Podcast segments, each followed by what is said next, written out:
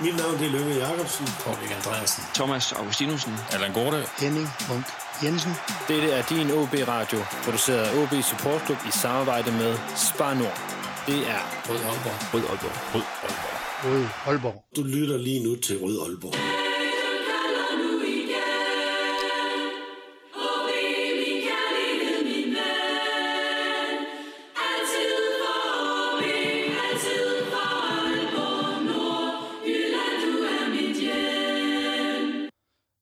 Velkommen til denne udgave af Rød Aalborg, en podcast om AaB, produceret af AaB Support Club i samarbejde med Spar Nord, alle jer, der støtter os på TIA.dk. Mit navn er Lasse Hyatt, and now I think we need to switch to English for um, all of the listeners. Um, Mati, you and I usually speak Spanish when we communicate, but I don't think the listeners will follow.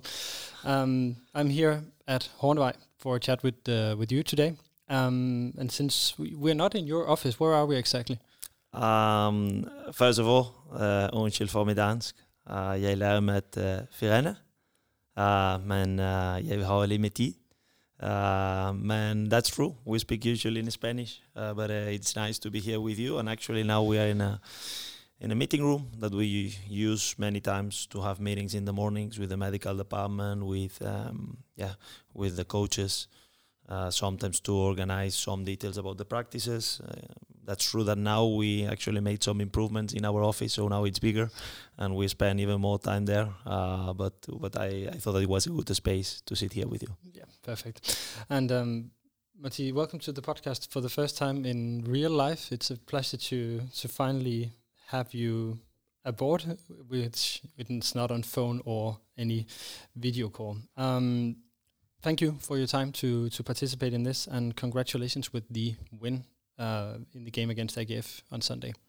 Tak, tak uh, for your time, and and very pleased to be here with you guys. Um, we're going to discuss the AGF game a bit more in depth, but uh, just briefly, can you say how close the performance you saw on Sunday is to what you want to achieve with the team? Actually, it's it's a difficult question because obviously um, we always want more. I think that it was very nice to get the three points. It's always nice to, especially at home, and especially uh, in evening where we had for first time in long time our supporters back. Fantastic atmosphere. I really enjoyed it. So uh, I had a really big desire to win that game for for them because all those months without at least a lot of spectators in the stadiums has been a bit bit strange, bit bit different, and actually they mean a lot for us. So it was important for many for many reasons. Obviously, because as well it was our fourth game in the in the league, and and uh, the first three we couldn't manage to get the three points. So it was important game, uh, but I still think that there are many things that we can improve. Um, then we can talk uh, about it later on. But uh, my feeling is that after analyzing as well the game together with the staff, the players, uh, I think it's very clear that we had uh, bad beginning. The first three four minutes were not so good. They create a corner kick, they had a goal chance, they had a free kick close in the the box, and then we had a period of 70 minutes at really good level. Perhaps not creating so many chances according to the control we had, and the last 15 minutes definitely were not good, and something that we need to learn and be aware of that. Right. Well, that sounds quite ambitious. So I look forward to to dive into that a bit later. But the one of the things I would like to talk to you about is your first eight months here in in Aalborg and in AaB. Um, can you put some words on how they have passed and and what your experience have been so far? Uh, obviously, it has been intense. Intense. I would say that that's the first word that comes to my mind uh, because it has been a lot of work. Um, it's never easy. It's the third time I do that in my career to come into a club in the middle of the season. So the dynamics are completely different when you arrive in the beginning of a season where you have a lot of time to not only to walk in the pitch with the players in a regular preseason, but as well to plan more, um, to work together with, the, in that case, with Inge or with the sporting director into the squad and so on.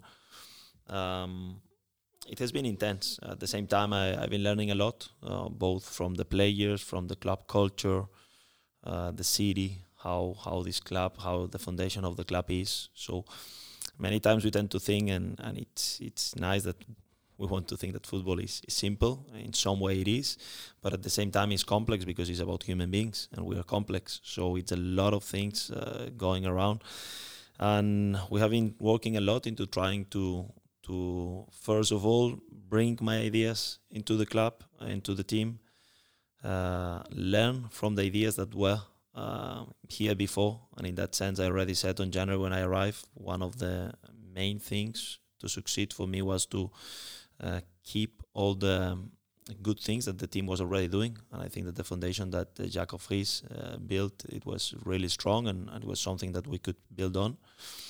Um, and then as well, uh, it has been a process uh, about learning more about the league. Even though the last five years I've been in Scandinavia, I've been watching a lot of Danish football, but uh, you always learn how it is to play in Odense away, how is the pitch, or to play in Nordsjælland away, how it is, or playing at home against uh, what kind of game will be.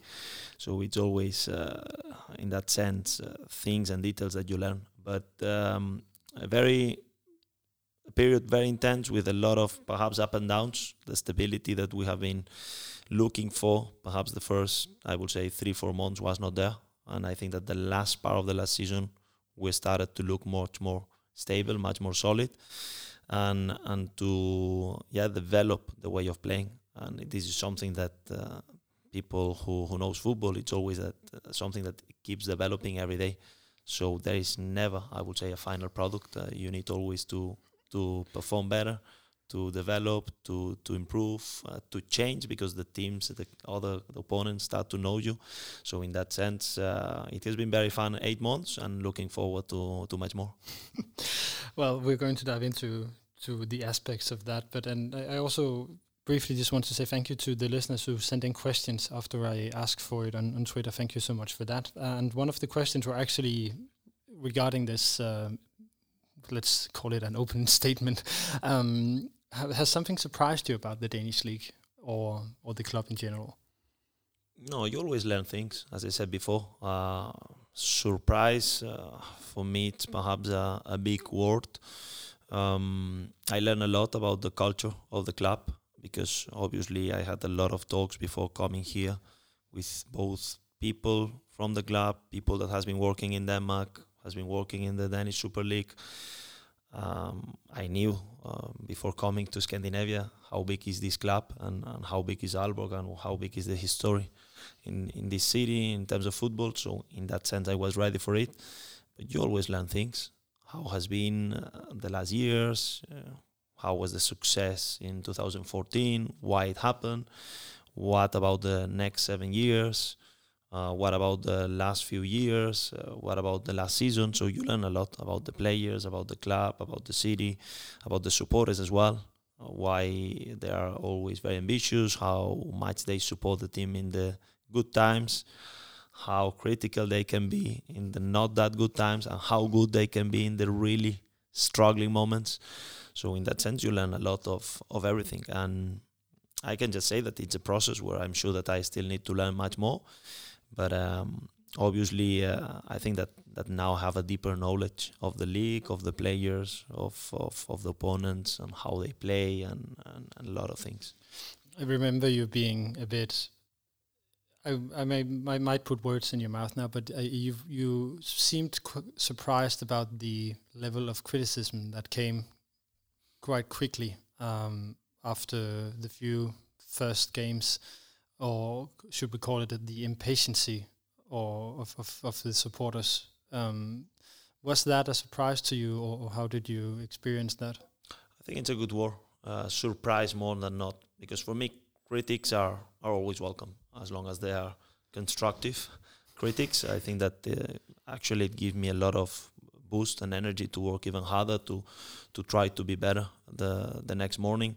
So and, and, and it's football. I think it's further the supporters uh, have uh, strong opinions. I like that because that means that they care. So you didn't uh, find it unfair that it came that quickly? No, I, th- I, think that, that it was. I think you you made the perfect word for it. this impatient. Uh, that's the part that surprised me a bit, and I think it's a little bit connected, and that's a very personal opinion with the fact that I have the feeling that many times we we compare too much with other clubs and we compare too much uh, my my at least my mantra is to just look at myself, to look at my team, and try to improve every day. I don't care so much what I don't know what Midtjylland or FCK or what uh, is doing. Uh, fine if they are doing well, but but or doing bad, I don't know. But uh, I look on myself, I look on my team. I want to improve every day, and perhaps sometimes I think that we should forget about what happened seven years ago, what what's happening in the other club. I really like to to be ambitious. I'm the first one, trust me, that I'm very ambitious, and and perhaps sometimes it comes a little bit against me because it will be much easier to have more political answers or easy answers. But but that's not who I am. I like to be uh, ambitious. I want my team to play the best football we can. I try to to get the best results we can, and in that sense, I understand that the beginning uh, when I arrived here was not easy because six games without a win it's a lot for a new coach, for a young new coach, uh, for a very inexperienced coach, for a non-Scandinavian coach. So I understand all this, and that has been a little bit my career since I started when I was 21 as a head coach. So looking forward, I don't know. Perhaps when I'm 65, I will not be an, an experience anymore. We'll see. Um, I was kind of um, surprised about you. You you talked about mentality and and how. I, I, I guess you were surprised about it in terms of that the the impatience or this um, I would say need to compare with other teams that you you you, you expressed that that was I wouldn't say wrong mentality, but but something that that could be changed. So in in that sense, do you have uh, ambitions in in terms of the mentality of the supporters as well as as the mentality of your team? I mean, I'm not here to to change uh, the mentality of, of of the supporters. I think that it's me, the one who is learning, and who needs to adapt to to to the culture. But in that sense, I always said that for me, one of the main reference in football has been Johan Cruyff. I said that many times, and I remember that when Cruyff arrived to Catalonia, he said he said that that we were looking. Barcelona was always looking at Real Madrid, and that's and that's true. So uh, Barcelona became a much stronger, bigger club when when start to focus on themselves, and I think that this is a bit of of something that that uh, I keep for myself. That I will always try to look at my team, uh, learn from everyone who is doing well, but just focus on on ourselves instead of compare, and and in that sense, I think that this club has a great history. We have good players, we have good facility facilities. We have actually a lot of good things that we need to build and be proud of.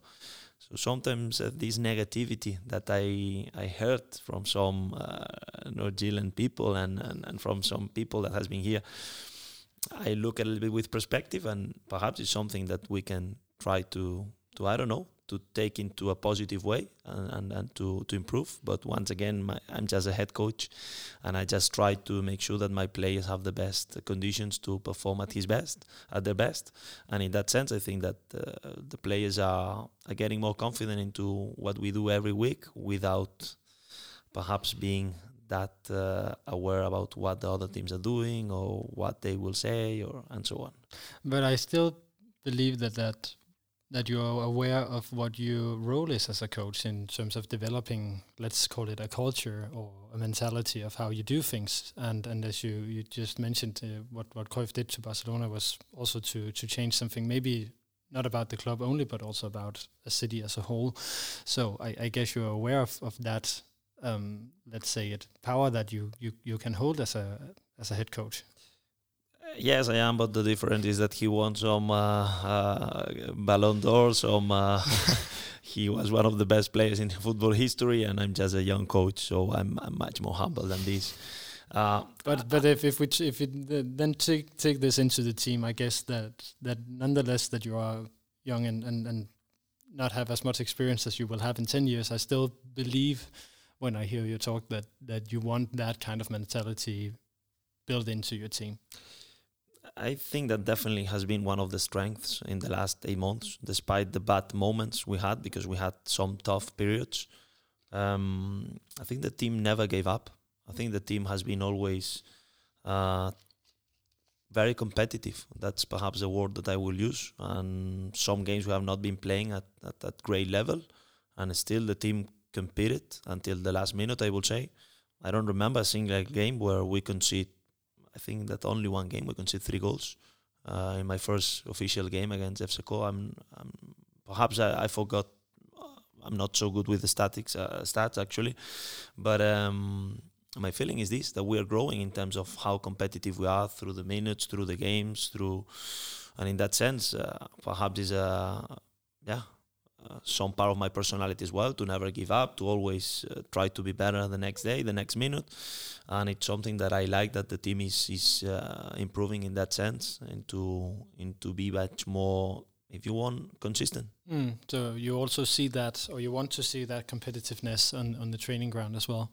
Hundred percent. Uh, I always say that uh, in my eyes, a football team at, at high level as it is now um, should be a little bit like a F a Formula One uh, team. It's almost impossible for doesn't matter how good is Hamilton if he doesn't drive during the practice, during the trainings, at some moment at his top level, at his max level, he cannot test the car. He doesn't know if the next uh, meters he can go 300 or 310, and that's the difference between crashing or not. So for me, it's a little bit the same. During the week, uh, we need to try to test how it goes at 300 kilometers per hour. So you're also quite happy when you have uh, a training with as much intensity as last week, where uh, Rosa were, were a bit harsh on Kusk. We can talk about that now, but but for me, the the approach is that my job is to make sure that the players are ready to go 300 in the weekend. So it's not about burning them during the week and smash them so they are not full energy for the weekend. That's far of it. Uh, my job is to make sure that, let's say that we need to go 20 minutes, 300 kilometers per hour. Just 20 minutes, it's 20 minutes. If it's one hour, one hour, and if it's five minutes, five minutes. And that's my job. So make sure that there are not uh, a lot of muscular injuries because the other ones, unfortunately, not even the muscular actually, but we cannot control if someone lands in a bad way because uh, just a unlucky situation as it wa- happened with Kusk last Mm. week. Um, but I, yeah, I think that media was a little bit and something that I'm learning. I'm coming from Spain, so I'm used to. But I think that media sometimes can be a little bit how to say um, extreme in the in the headlines, isn't it? So actually, it was. I think the intensity on the trainings has been growing. Definitely, it's something that uh, we believe that helps the players to improve. But that was So- also my reason to to ask about this this particular incident because it maybe shows what you're actually trying to put into the team in terms of of this uh, competitiveness. Definitely, I think that the let's say the competitiveness, the intensity, the focus, the quality at the end, because all of these words without quality doesn't make sense. So the quality on trainings has grown in the last eight months, and I will never compare what happened before my arrival because I don't know. So, but I'm happy that if I compare with January 2021, how it is now, August 2021, is much better. Mm. And all the praise for the players because I think that we are starting to train at a really high level. Uh, on those bases, I said before, my job is that if we are in a recovery practice, obviously the tempo, the level, the intensity will not be the same than in another kind of day. But in this recovery uh, training, still deliver quality. Mm. And in that sense, I think that the team is is is doing. The guys are doing really really well.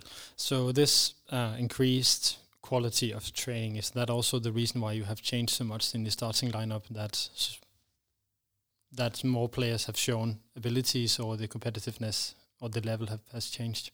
it's it's one of, of the many reasons why we can decide to make some changes in the 11 starting. For me, uh, I I start to understand a little bit uh, Scandinavian football. I know that uh, there is a lot of uh, continuity is a very important word, and I do agree. So many times when a team is doing well, I think the continuity is one of, of the key parts of, of it. But at the same time, my reality, the way I see the team, is that it's a team that is uh, building on, that is developing, that is uh, trying to be stronger on the identity uh, that we are developing. And in that sense, one of the important parts of developing not only the identity but the culture, as you mentioned before, is to have high level of demands, which means that uh, it's always important that there is competitiveness inside the team, and as well that every game is different. So, for me, when I check all the best teams in the world, um, I don't remember uh, Barcelona under Guardiola having always the same 11 starting. There were always small changes, both in the lineup, because, okay, in that game, this winger that was faster against that kind of fullback could be better than the other one, or, or because uh, just some players were doing great during the week, as it is with us. Sometimes uh, players are human beings, and it can be that during a week, one of the guys is really pushing, doing really well on training, and then I think it's not unfair because it's always unfair to keep 10 players out of the 11 starting. That's that's uh, the, the way it is. But um, if they are showing that they are doing really good perhaps better than other one during the training why we shouldn't give them the chance? So in that sense i can i can say to everybody that there is no one else more interested than me to win games for this club trust me.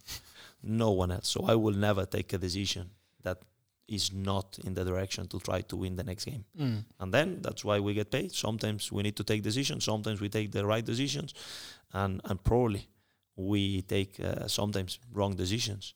But uh, we spend more time than anyone else as well analyzing the team in the pitch every week, analyzing the trainings. In that sense, I'm very demanding with my staff as well. So all the decisions that we make is because we think that can help us to win the next game. So, in terms of decisions, was it a mistake or wrong decision to play with four players at the back? Uh, when in one specific game or you no, mean for a did you, in, in in general because it seemed like you you had an idea of playing with four people in, in, in, in the defensive line, but it seemed also that the team or the players were quite uncomfortable doing it. So it seemed like the team has been more stable after you changed it for the three fullbacks. I think that one of the, uh, I will say, not only targets, but as well, it has been like this always in my career, is that I like the teams that are flexible from a tactical point of view. Because uh, this is about the way I understand the football uh, game by itself. Is like uh, football is an extremely complex sport with a lot of changing situations, and and if you just think that managing one uh, the one way of playing, you can be dominant all the games. Uh, for me, it's very, very difficult. Um, in all my teams, I had at least two systems, two formations, so we could change both game to game or even during a game. Um, and this is the same pattern here. I'm not changing in that sense. So, because of different reasons, we choose that three at the back combined with this if you want, I don't like too much to talk about formations because that change a lot depending on the game. How high are the wingbacks? How low are the wingbacks? How high is the striker or the second striker, and so on. But if you want, we have been managing two two systems: three five two and four three three. Uh, and then that's true that my idea when I arrived in January was that the main system could be the 4-3-3 and be flexible with keeping. I think that with Jacob, Friis, especially the team play more like a th- kind of 5-4-1, 3-4-3 if you want. Um, and my idea was to combine both. Uh, the reason is simple. First, because I think that usually you can be usually the occupation of the spaces in the pitch can be a little bit better with uh, a 4-3-3 formation, according to the way I want to play. And second, because I had a similar experience in Sandefjord in Norway when I arrived. The team was playing in the last three seasons under Lars Bohinen with three at the back as well, 3-5-2. And then I arrived, I changed to four at the back, and it worked really, really well. The reality is that with me, uh, because of several reasons, uh, in the beginning, perhaps we didn't achieve the level of performance with four at the back that we expected. That's a fact. And then from that, we just decided that, or, or the reflection I made myself together with the staff was that perhaps what I thought could be small changes, it was not that small changes and that's a fact. So you learn through the process, and I wouldn't say that is a mistake because that gave us flexibility to change. It's just that you need to adjust as you do during games. It's uh, something that we agreed as well uh, with the staff, with the players. At the end, my job is to find a way to win the next game and find a way that the players can perform at his best level. And in that sense, I think that now we have a much more solid foundation where we can switch during games, where we can switch game to game and and for instance this season the next the the first four games we play three with three at the back and only one with four at the back was the game against Midtjylland and in that sense it, the change came because uh, Daniel Granli was supposed to be 11 starting against Midtjylland. Then he got sick during the morning, so he couldn't play. And then we considered obviously to use uh, Anas, uh, help me with the pronunciation, Hajelska, yeah, something like this. Um, that was pretty good. Uh, in the 11 starting because he's a fantastic player. But we need to be aware that Anas is coming from a period of, of uh, long injury, not playing 90 minutes for the last six months. So uh, it was kind of a risky decision, not because of his level, but the kind of game that we could expect against Midtjylland, that they are really good on counters, that they are really sharp from a, let's say, physical point of view. And then we, we took the decision to change as well because Midtjylland changed for first time in, I would say, perhaps one year uh, or even more, the system. They, they play with three at the back, and sometimes we think that it can fit better against those teams to play with four at the back. But this is perhaps a deep tactical talk. Uh, but you that know, doesn't matter. That's fine. Uh, but but I'm just trying to explain that sometimes those uh, decisions that we take are, as I said, complex based on how the training week was, our analysis of the opponent, our analysis of of uh, the current level of performance of the players. Mm. But does the players also have a saying in this? So if they, for instance, feel let's say un- uncomfortable by playing a certain system or with a certain amount of, of people in, in, in an area of the pitch that you could be um, pushed or convinced that it, it you should change uh, some things. My job as a coach is to deliver the best conditions for the players to win games. And in that sense, I always uh, take into account uh, the opinion of the players, but it's just one part of it. So I never, as a coach, I never based one decision only in what perhaps the desire of one player because actually you need to understand that a team is as well 25 players. So probably when you ask about certain detail from a tactical point of view or even from a bigger uh, tactical aspect you will get 25 different opinions. That's what you get. So then as a coach as i said before you need to take into account a lot of things before taking a decision. And and that's what we do. Have, have you been in well I, I think I might need, might need to, to just uh, think for a minute before I actually formulate this question, so so it comes out right. But I I want to ask you about the velocity of implementing the ideas that you wanted to to put into the team. Have that been um, delayed? Is not the word, but if you understand what I mean, was it too difficult, or, or were were your ideas too complex when you arrived and started working with the team in terms of, of putting it out and, and having quality on the pitch or in the games at least. As I said before, it might be that uh, perhaps I thought that the changes I was making, even though I thought that were not very big, perhaps they were bigger than than what I expected, and that's because I took as a reference my last step in Norway, uh, where perhaps I could introduce some concepts is uh, faster than here, and this is because of many reasons many reasons. And in that sense, I took uh, that reference, and every club is different. So every club has different training cultures, uh, players groups are different, um, many reasons. Uh, in that sense, I think that we have seen a progress in many of the concepts, perhaps in some of them slower than in others, but I really see a progression from day one, definitely.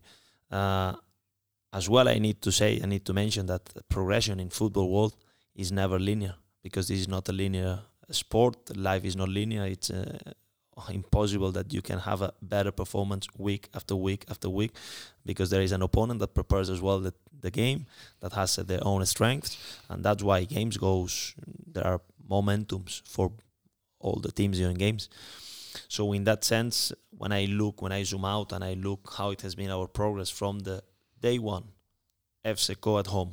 We had a fantastic, I would say, first 35 minutes. We were leading 2 0. The last 10 minutes of the first half, I remember my first game in Portland Park. The first 10 minutes of the first half, FC started to be more dominant. We started to be in a lower block. That's not what we wanted. And then the second half, they definitely were better than us. Perhaps because as well they were good enough, I will not say lucky, but good enough to score two goals just in the first 10 minutes of the second half. So, obviously, from a mental point of view, that changed the scenario in the second half. So, from that game until the last game we played this last Sunday against AGF, I think definitely there are a big, big, big difference and a big improvement in, in a lot of concepts on the ball, off possession, pressing, lower block, building up, high on the pitch. Still a lot of room to improve. I know that.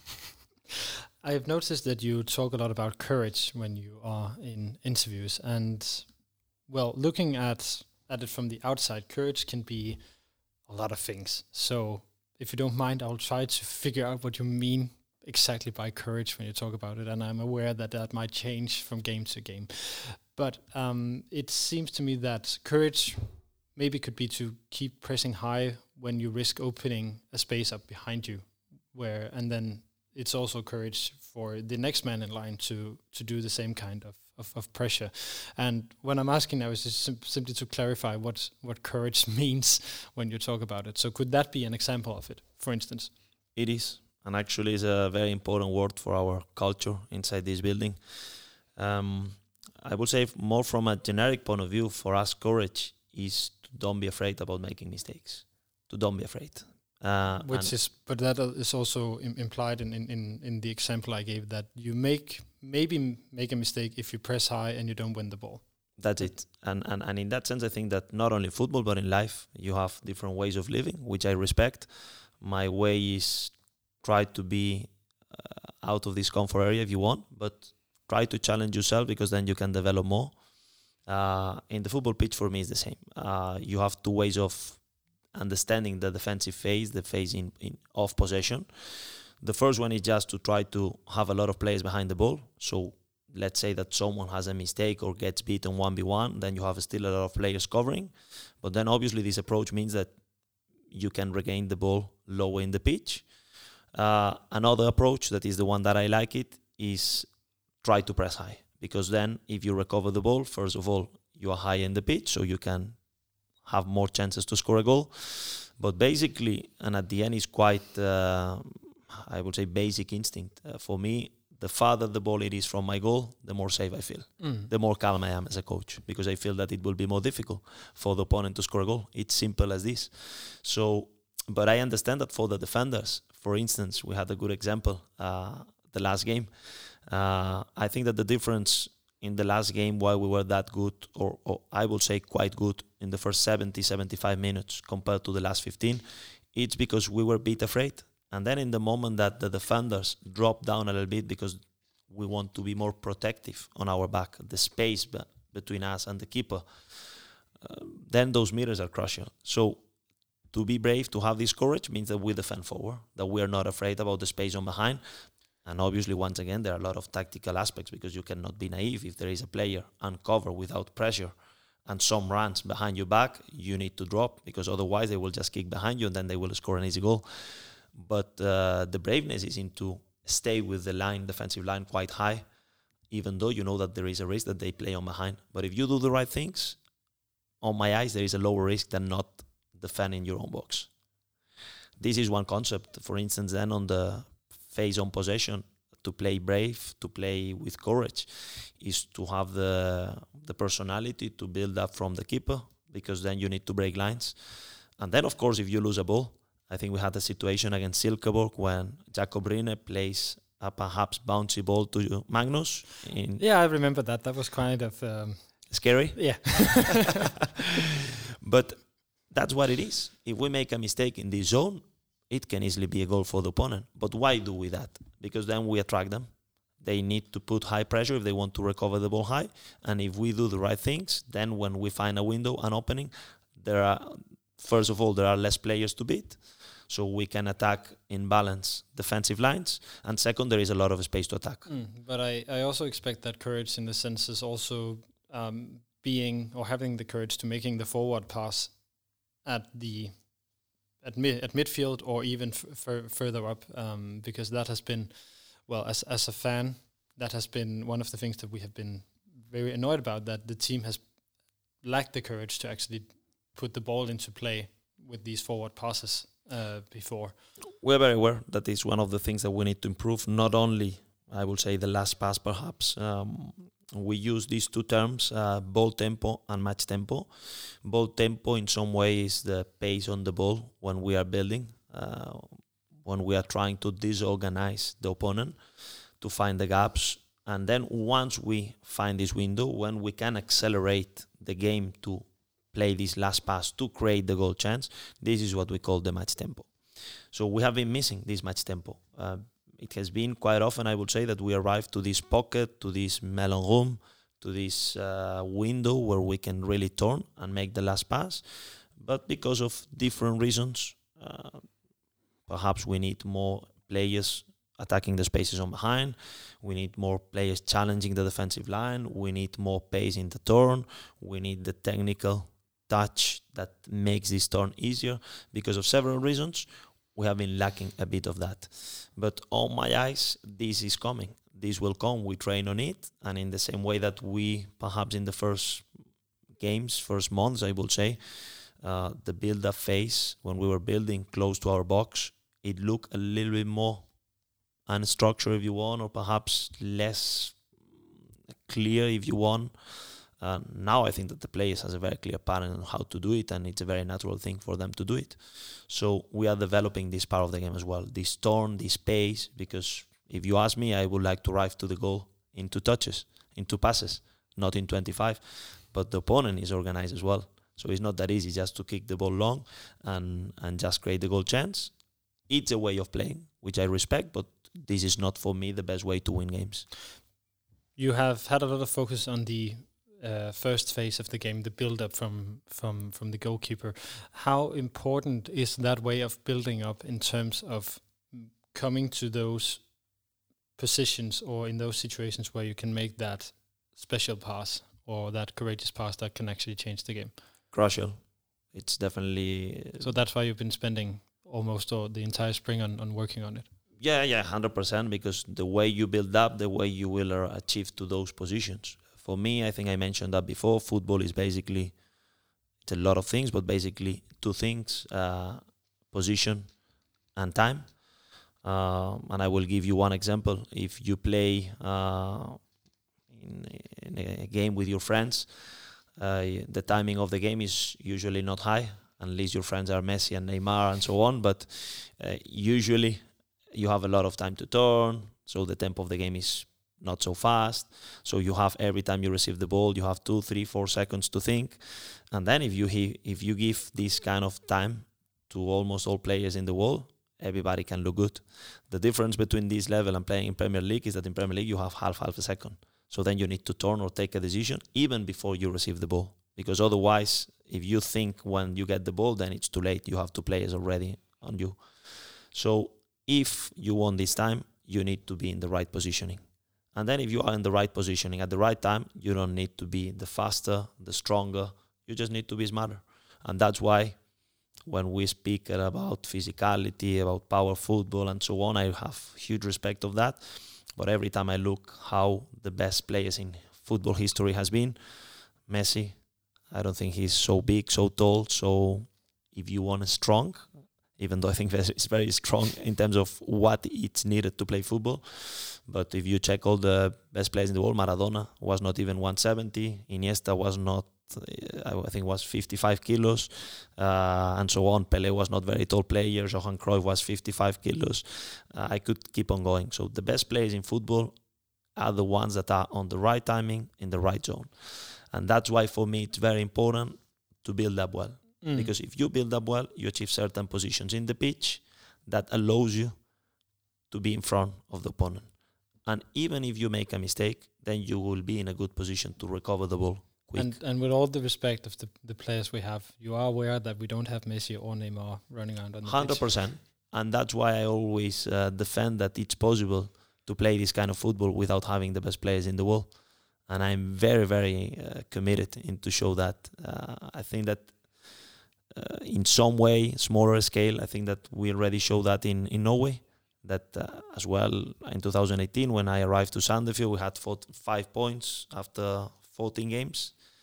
And yeah okay a Spanish guy from Barcelona Catalan guy actually from Barcelona uh, coming to Norway what he will do he's talking about positional way of playing blah blah blah. I think we show that we can be competitive. I don't try to I don't pretend to be better than anyone else. I want to be very clear on that because I have huge respect of all the way of playing Uh, I think that there are amazing football teams in football history with counter-attack style, with more direct style. So I think that every coach and every team must choose the way. But in that case, that's the way that for me gives you more possibilities to win a game, and that's why I'm very committed in to show that we don't have Messi, but uh, but we have Lucas Andersen. We don't have um, Neymar, but we have Kasper Kusk. We don't have um, I don't know uh, Mbappe, but we have uh, Milan Makaric. And so what? So I think that we need to be ourselves. Mm. We need to be AaB. And in that sense, it's very fun as well. That I think I mentioned in one interview that um, because I'm that's my way of express that I want always to reach the top level that we can. And someday I mention Manchester City not because I want to copy them, but because they were the current Premier League winners. So as a target of saying, okay, this is the level that I would like to achieve one day. And actually I said, and if so, one day I would like to be World Cup level. But then people or media says, ah, Marti wants to play like Manchester City, which I never said that. From day one, I said, I want to play at the best level that AaB can, can do. I want to be ourselves in every game. I'm not copying. I'm not. It's just that this way of playing, it's a philosophy by itself, and that's what we're trying to do here. Right. So we are, even though we're going to talk about um, the good players, because every month the listeners of this program they choose the player of the month. So I would like to ask you just briefly before we head on to talk about the AGF game, who do you think has been the player of the month for July and the first three games of the league? I expect I expected you to look like that. yeah, it's a, it's a very difficult one because for me as a coach, I always try to look at the yeah at the collective. Even though I'm very aware that, for instance, in the last game, I think that, uh, for instance, Pedro was fantastic, really, really high level. Both uh, when we were on possession, how good he was into being in the right spot, helping the players, and, and then as well, I think that when we were not having the ball, how good he was. I think that Melde was fantastic in that game, but um, I don't remember actually um, from the 11 starting. I don't remember any single like poor performance. I think that all of them uh, perform at really high, high level. But during this month, I think it's a very difficult question. Uh, I can tell you that the listeners they have chosen Rasmus Thelander as the player of the month. So he is now officially made the player of the month for July by the listeners of the program, and that is what we we choose that player of the month in cooperation with Spar Nord. So we'll celebrate him tomorrow on the social medias. But let's go on. Til, til Erasmus. so let's go on to the um, to the AGF game. Where did you or let me just look through my questions. That was the first one. Where did you think that you succeeded most in that game? Well, I would say that, as I said, the game for me has three phases. The first phase is the first four minutes, actually as short as it is. But in the first four minutes, they have the kickoff, they kick a long ball that we actually could easily cover and get a, a throw in, but we kick uh, on a clearance and then they get a throw in. With this throw in, they get a corner kick, and in this corner kick, uh, is uh, minute two is the first way to try to put some pressure. After this situation, they kick again long ball. They get a free kick very close to our box, and then it's a dangerous, dangerous situation. And in the rebound, they get again a second wave, and then they get a crossbar. So actually, these first four minutes, it's three situations that we don't like. Consider corner kick, consider free kick very close to our box, and and and a goal chance. So it was not a good way to start the game. I really want to yeah reinforce the players because it's not easy to to change uh, after this bad beginning, such a bad start in a in some way tense game because both teams were coming from three games without a win. We know the about the rivalry. We know about okay for us as well. At least for me as a coach, I still had on mind the game of the qualification, European qualification last season. So uh, for me, it was really important to win them. And then I think we went through a period of around 70 minutes until they made uh, three substitutions and they changed the system. Um, AGF play uh, kind of five to three during the first 75 minutes, and that gave us a superiority in the midfield. That was the key. We were working on it during the week on how to create not only we usually play if you want this three five two, so we had a superiority with three guys in the middle Pedro, Melde, and, and Ivar in that case, um, against Patrick Olsen and, and Poulsen. That was the superiority we had. But as well, we were dropping Louka Prip uh, to create a 4v2 instead only a 3v2. And that's why Rasmus Thelander find the way to break lines a lot of times to connect with Louka, to connect with Melde and Ivar and so on, Daniel, Matthias as well.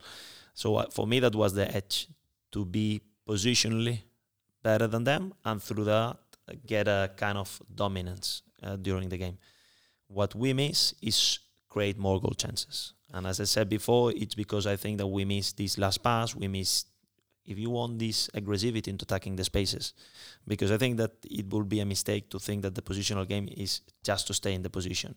The positional game is to achieve certain positions to attack the spaces. And then that's the phase that we are developing. We are working in the last weeks a lot in the trainings into be better, have better timing, and to create the goal chance. So I what I hear from from what you say here is what I feel that most of the supporters has also been thinking is that in terms of the quality on the ball and in terms of finding positions before the last third of the pitch, this is this was maybe one of the best games that we have seen before for the last eight months, or at least many people felt, wow, we're in control of this game. Um, I watched it from from from the stands uh, finally, um, uh, but I never felt as as you might, and that's what might come from from the missing goal chances. Is that we were.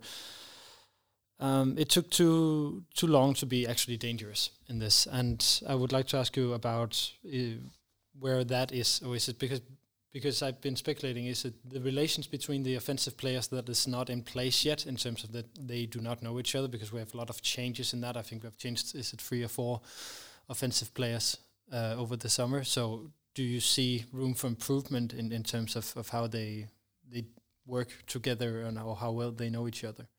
Definitely, there is a room to improve, and it comes from me as a head coach to implement the way we can create the goal chances.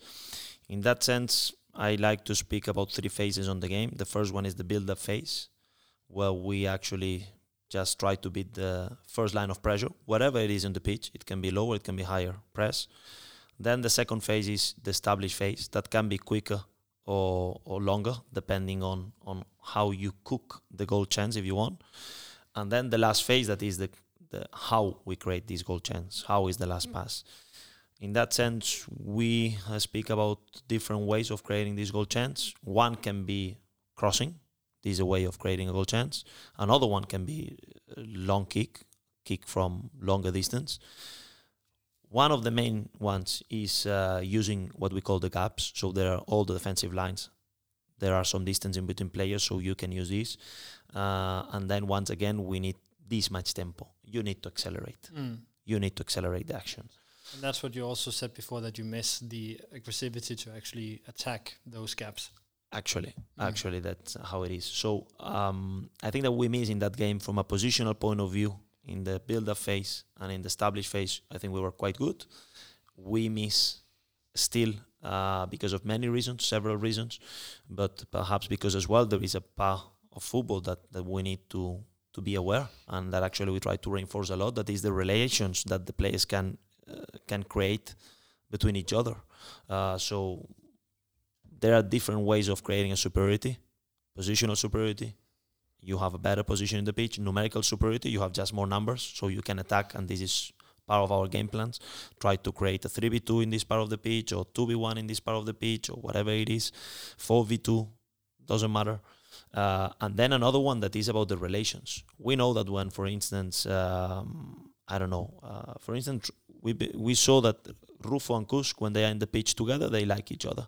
They in some way they look at each other, so that's an interesting relation. Uh, we know, for instance, that um, Louka Prip and Pedersen, for instance, they are building something when they play close to each other. They can build things by themselves. This is a, just a way to uh, explain that relations grow uh, through training, through time on the pitch, and obviously, it's my main job to discover those relations and to uh, encourage those relations. Uh, I've been also thinking about if it's a challenge for you that you have so many left-footed guys in terms of, of building the kind of, of attacking play that you want. No, not not necessarily because actually that's true that in the offensive power we have Kusk, we have Rufo, we have um, Pritchard. Pritchard, we have Louka.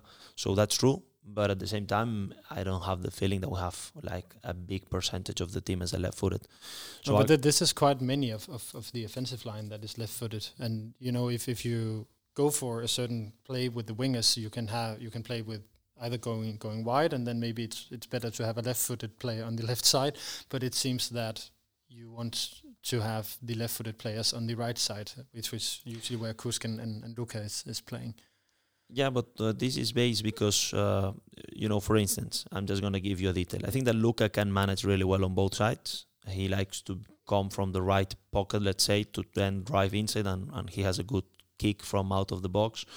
So this is one of his his skills. Kusk is definitely very good into coming to this pocket and then drive inside. But as well, we tried Kusk last season, uh, being as a white winger, he can be excellent in terms of crossing. Same as Louka, if you remember the game against Silkeborg, we use him more in the left side, and then he's good into 1v1 and then crossing. Uh, for instance, we have Ahlmann and Hannesbo when they play as a wingbacks, they can provide us this width uh, in the in the left wing position. Um, then Tim actually, even though he can play a little more coming from the right, Tim is very good into coming from the left side and then kick to goal with a very specific way of shooting into the goal with his left foot. So I would say that we have a quite good range, and then Rufo is in some way quite a versatile player that can come from the right, from the left, without affecting so much the way he plays. So in that sense, I think that we have a good good variation of, of profiles, and as well they are quite versatile.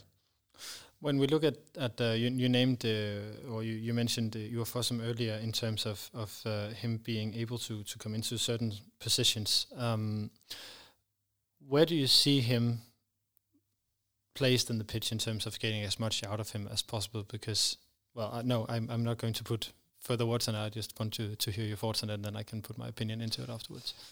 I think definitely Ivar is a is a very smart player. It's actually I will say a pleasure to work with a player that is really smart, really committed in trainings. Uh, it's a very good professional. He understands the game. He really does. So he can be quite um, yeah smart to adapt to what the team needs. We have been using him lower in the pitch so he can help us because he has good technique and he help us into the what we call this ball tempo into the move moving uh, the ball side to side to create the gaps and so on. But we have been using him as well higher on the pitch. I think that he- probably his main strength, if I should just say one strength of Ivar, perhaps his capacity to attack the box from second line, his second line runs. And in that sense, this is something that we can reinforce. Doesn't matter if he plays what we call as a number eight or as a number 10 he can keep this strength. But then, of course, about the scenario of the game. If he plays as an eight, perhaps a little bit lower on the pitch than as a ten, his runs are a little bit longer. He can manage because he's an excellent runner, top in the league, so he can manage. But then, of course, we need to have a specific. he, he he will be further from the goal anyway. that's it. Then that's a that's a fact. That's a reality. So. Uh, I think that he's a player that can give us different solutions, but it doesn't matter in which position we use him. I definitely see more in central channels than not wider uh, channels. Um, we need to uh, get the best of him in terms of filling the box, in terms of uh, scoring goals from second line. Actually, I think he has been very unlucky to not score in Parken. He could easily score one goal. He was very close to scoring Silkeborg, and then he scored against AGF. So it shows how strong he is, and perhaps with a little bit more luck, we are talking about a player that could already score three goals and give us nine points. So that's his his strength. Um, let's then, or the, uh, do you have any more that you want to add in terms of the AGF game? I guess that could be No, quite a lot, but Yeah, no, I, I, I just just to share the message we sent to the players. We were not happy with the last. I was not happy with the last 15, 20 minutes of the game. what Um, what did what did you miss in those fifteen minutes? Uh, more control. I think that there are different ways to control a football game. Um, we're talking about how to avoid. Of course, it's a specific uh, game scenario. They are two 0 down. Uh, they have nothing to lose. They can risk, and for them, the key is to score one goal. Um, so in that moment, as I said before, you can either be brave, keep on doing the same things, or at least trying to do so. Press high, recover the ball high on the pitch, keep the defensive line quite high, and then be brave on the ball, break lines, even though they will go all in into the high pressure, or then you can drop a bit. And this small edge that it drop a bit, at the end the consequences are quite big because then suddenly the second balls are for them. From them they can build a second wave where you are much lower in the pitch to defend, and then they are good. In that scenario, they are good because they had uh, in the pitch one of the best players in that game scenario in the league, that is Patrick Mortensen. And then we didn't control in the way we want, so uh, we were quite, quite. Uh, I would say, both players and staff, we agreed that that was not the kind of AaB that we want to see. Even though I understand that it's not easy, it's not easy for the bench players to come into that kind of game because it's difficult to get into the game.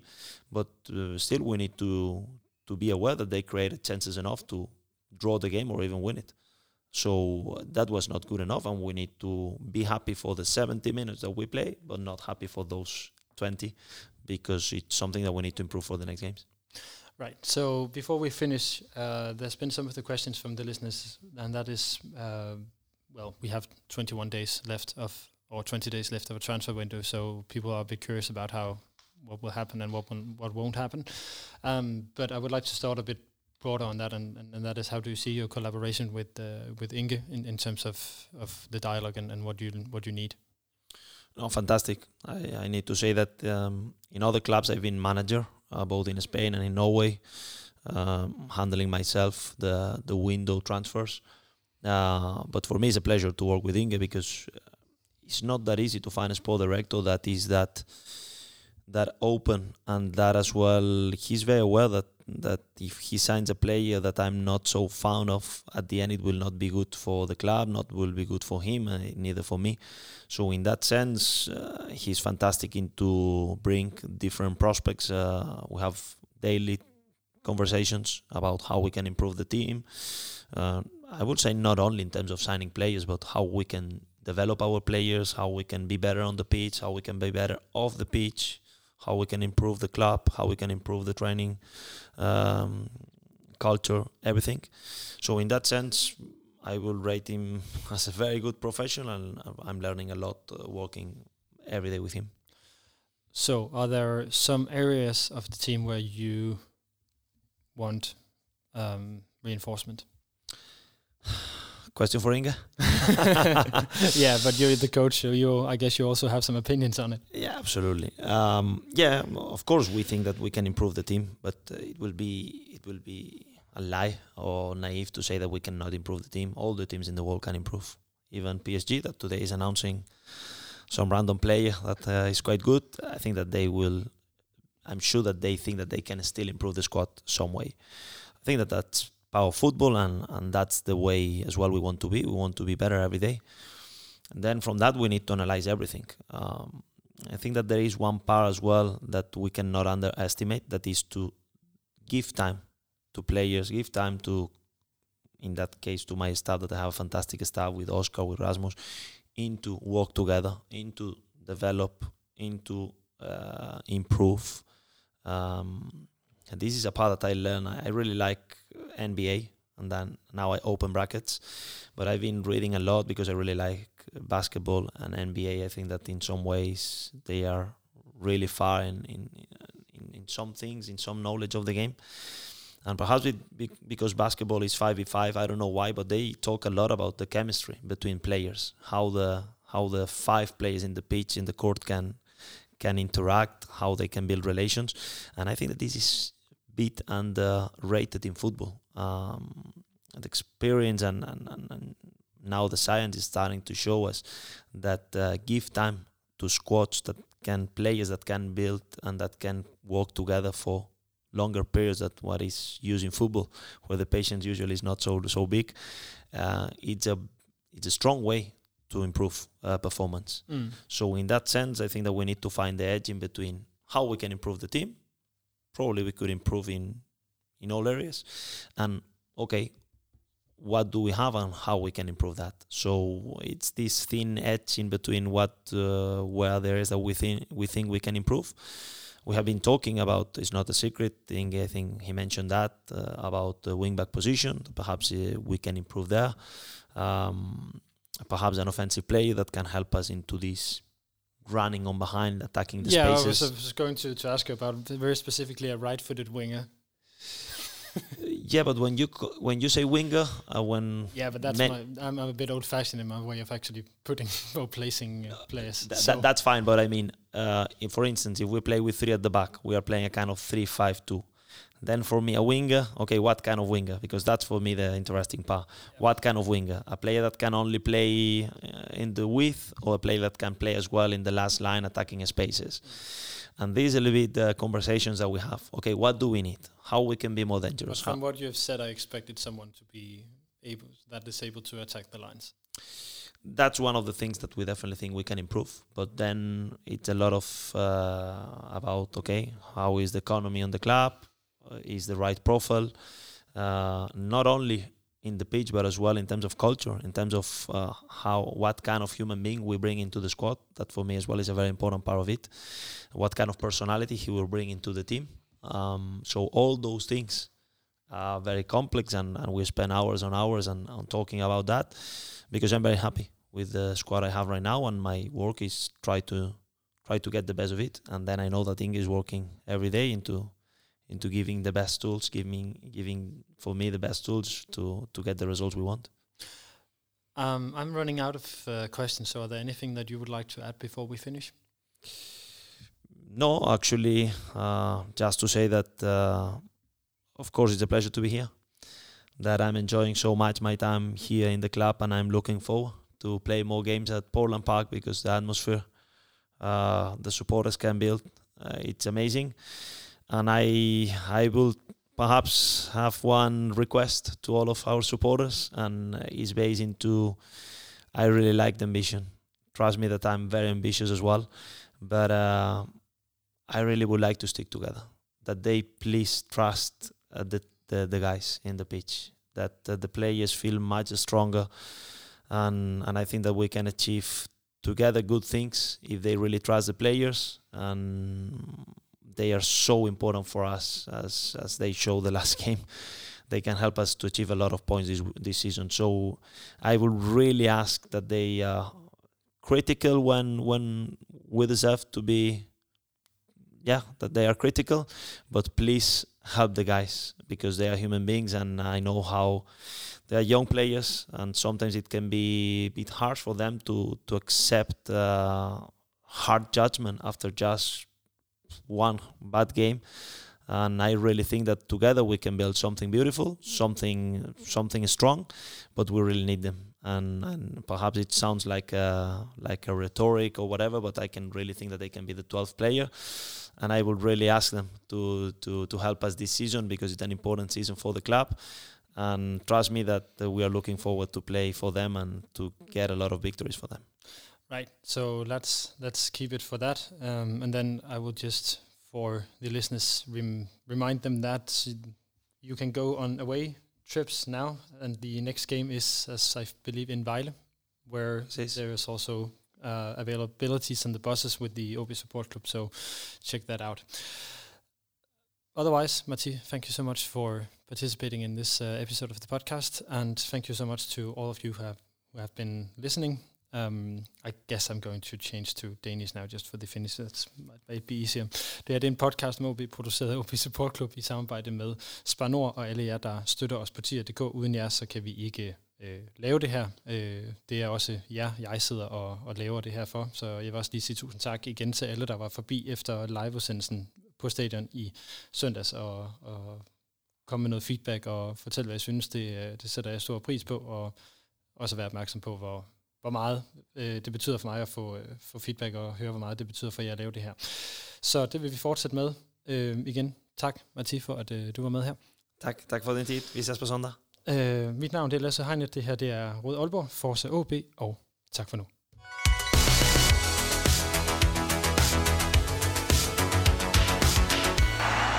Du har lyttet til Rød Aalborg, din podcast om OB, produceret af OB Support Club i samarbejde med Spar Nord. Det er din fanradio, hvor du får aktuelle holdninger til spillet på banen, Jamen, øh, det, er svært ikke at være imponeret over OB's øh, ihærdighed og forsøg på at gøre sig irrelevante, når vi når til slutspillet. er tæt på, hvad der sker i klubben, But as I always say, money is not everything, and, and we need to work find our edge. Lærer spillerne at kende. Pappa har också spelat fotboll, han gjorde det riktigt bra. Och nu är, nu är det min tur att försöka göra det bra. Så, så, så kommer det vara. Folk kommer snacka om honom och allt sånt. Och jag gillar det. Det är väl kul att ha haft en pappa som har, gjort det så bra så att alla fortfarande snackar om honom. Og høre historier fra klublegender som Lønge Jacobsen. Paul Andreasen. Thomas Augustinusen. Allan Gorte. Henning Munk Jensen. Det er din klub, din fanklub, din fanpodcast. Rød Aalborg. Rød Aalborg. Rød Aalborg. Rød Aalborg. Du lytter lige nu til Rød Aalborg.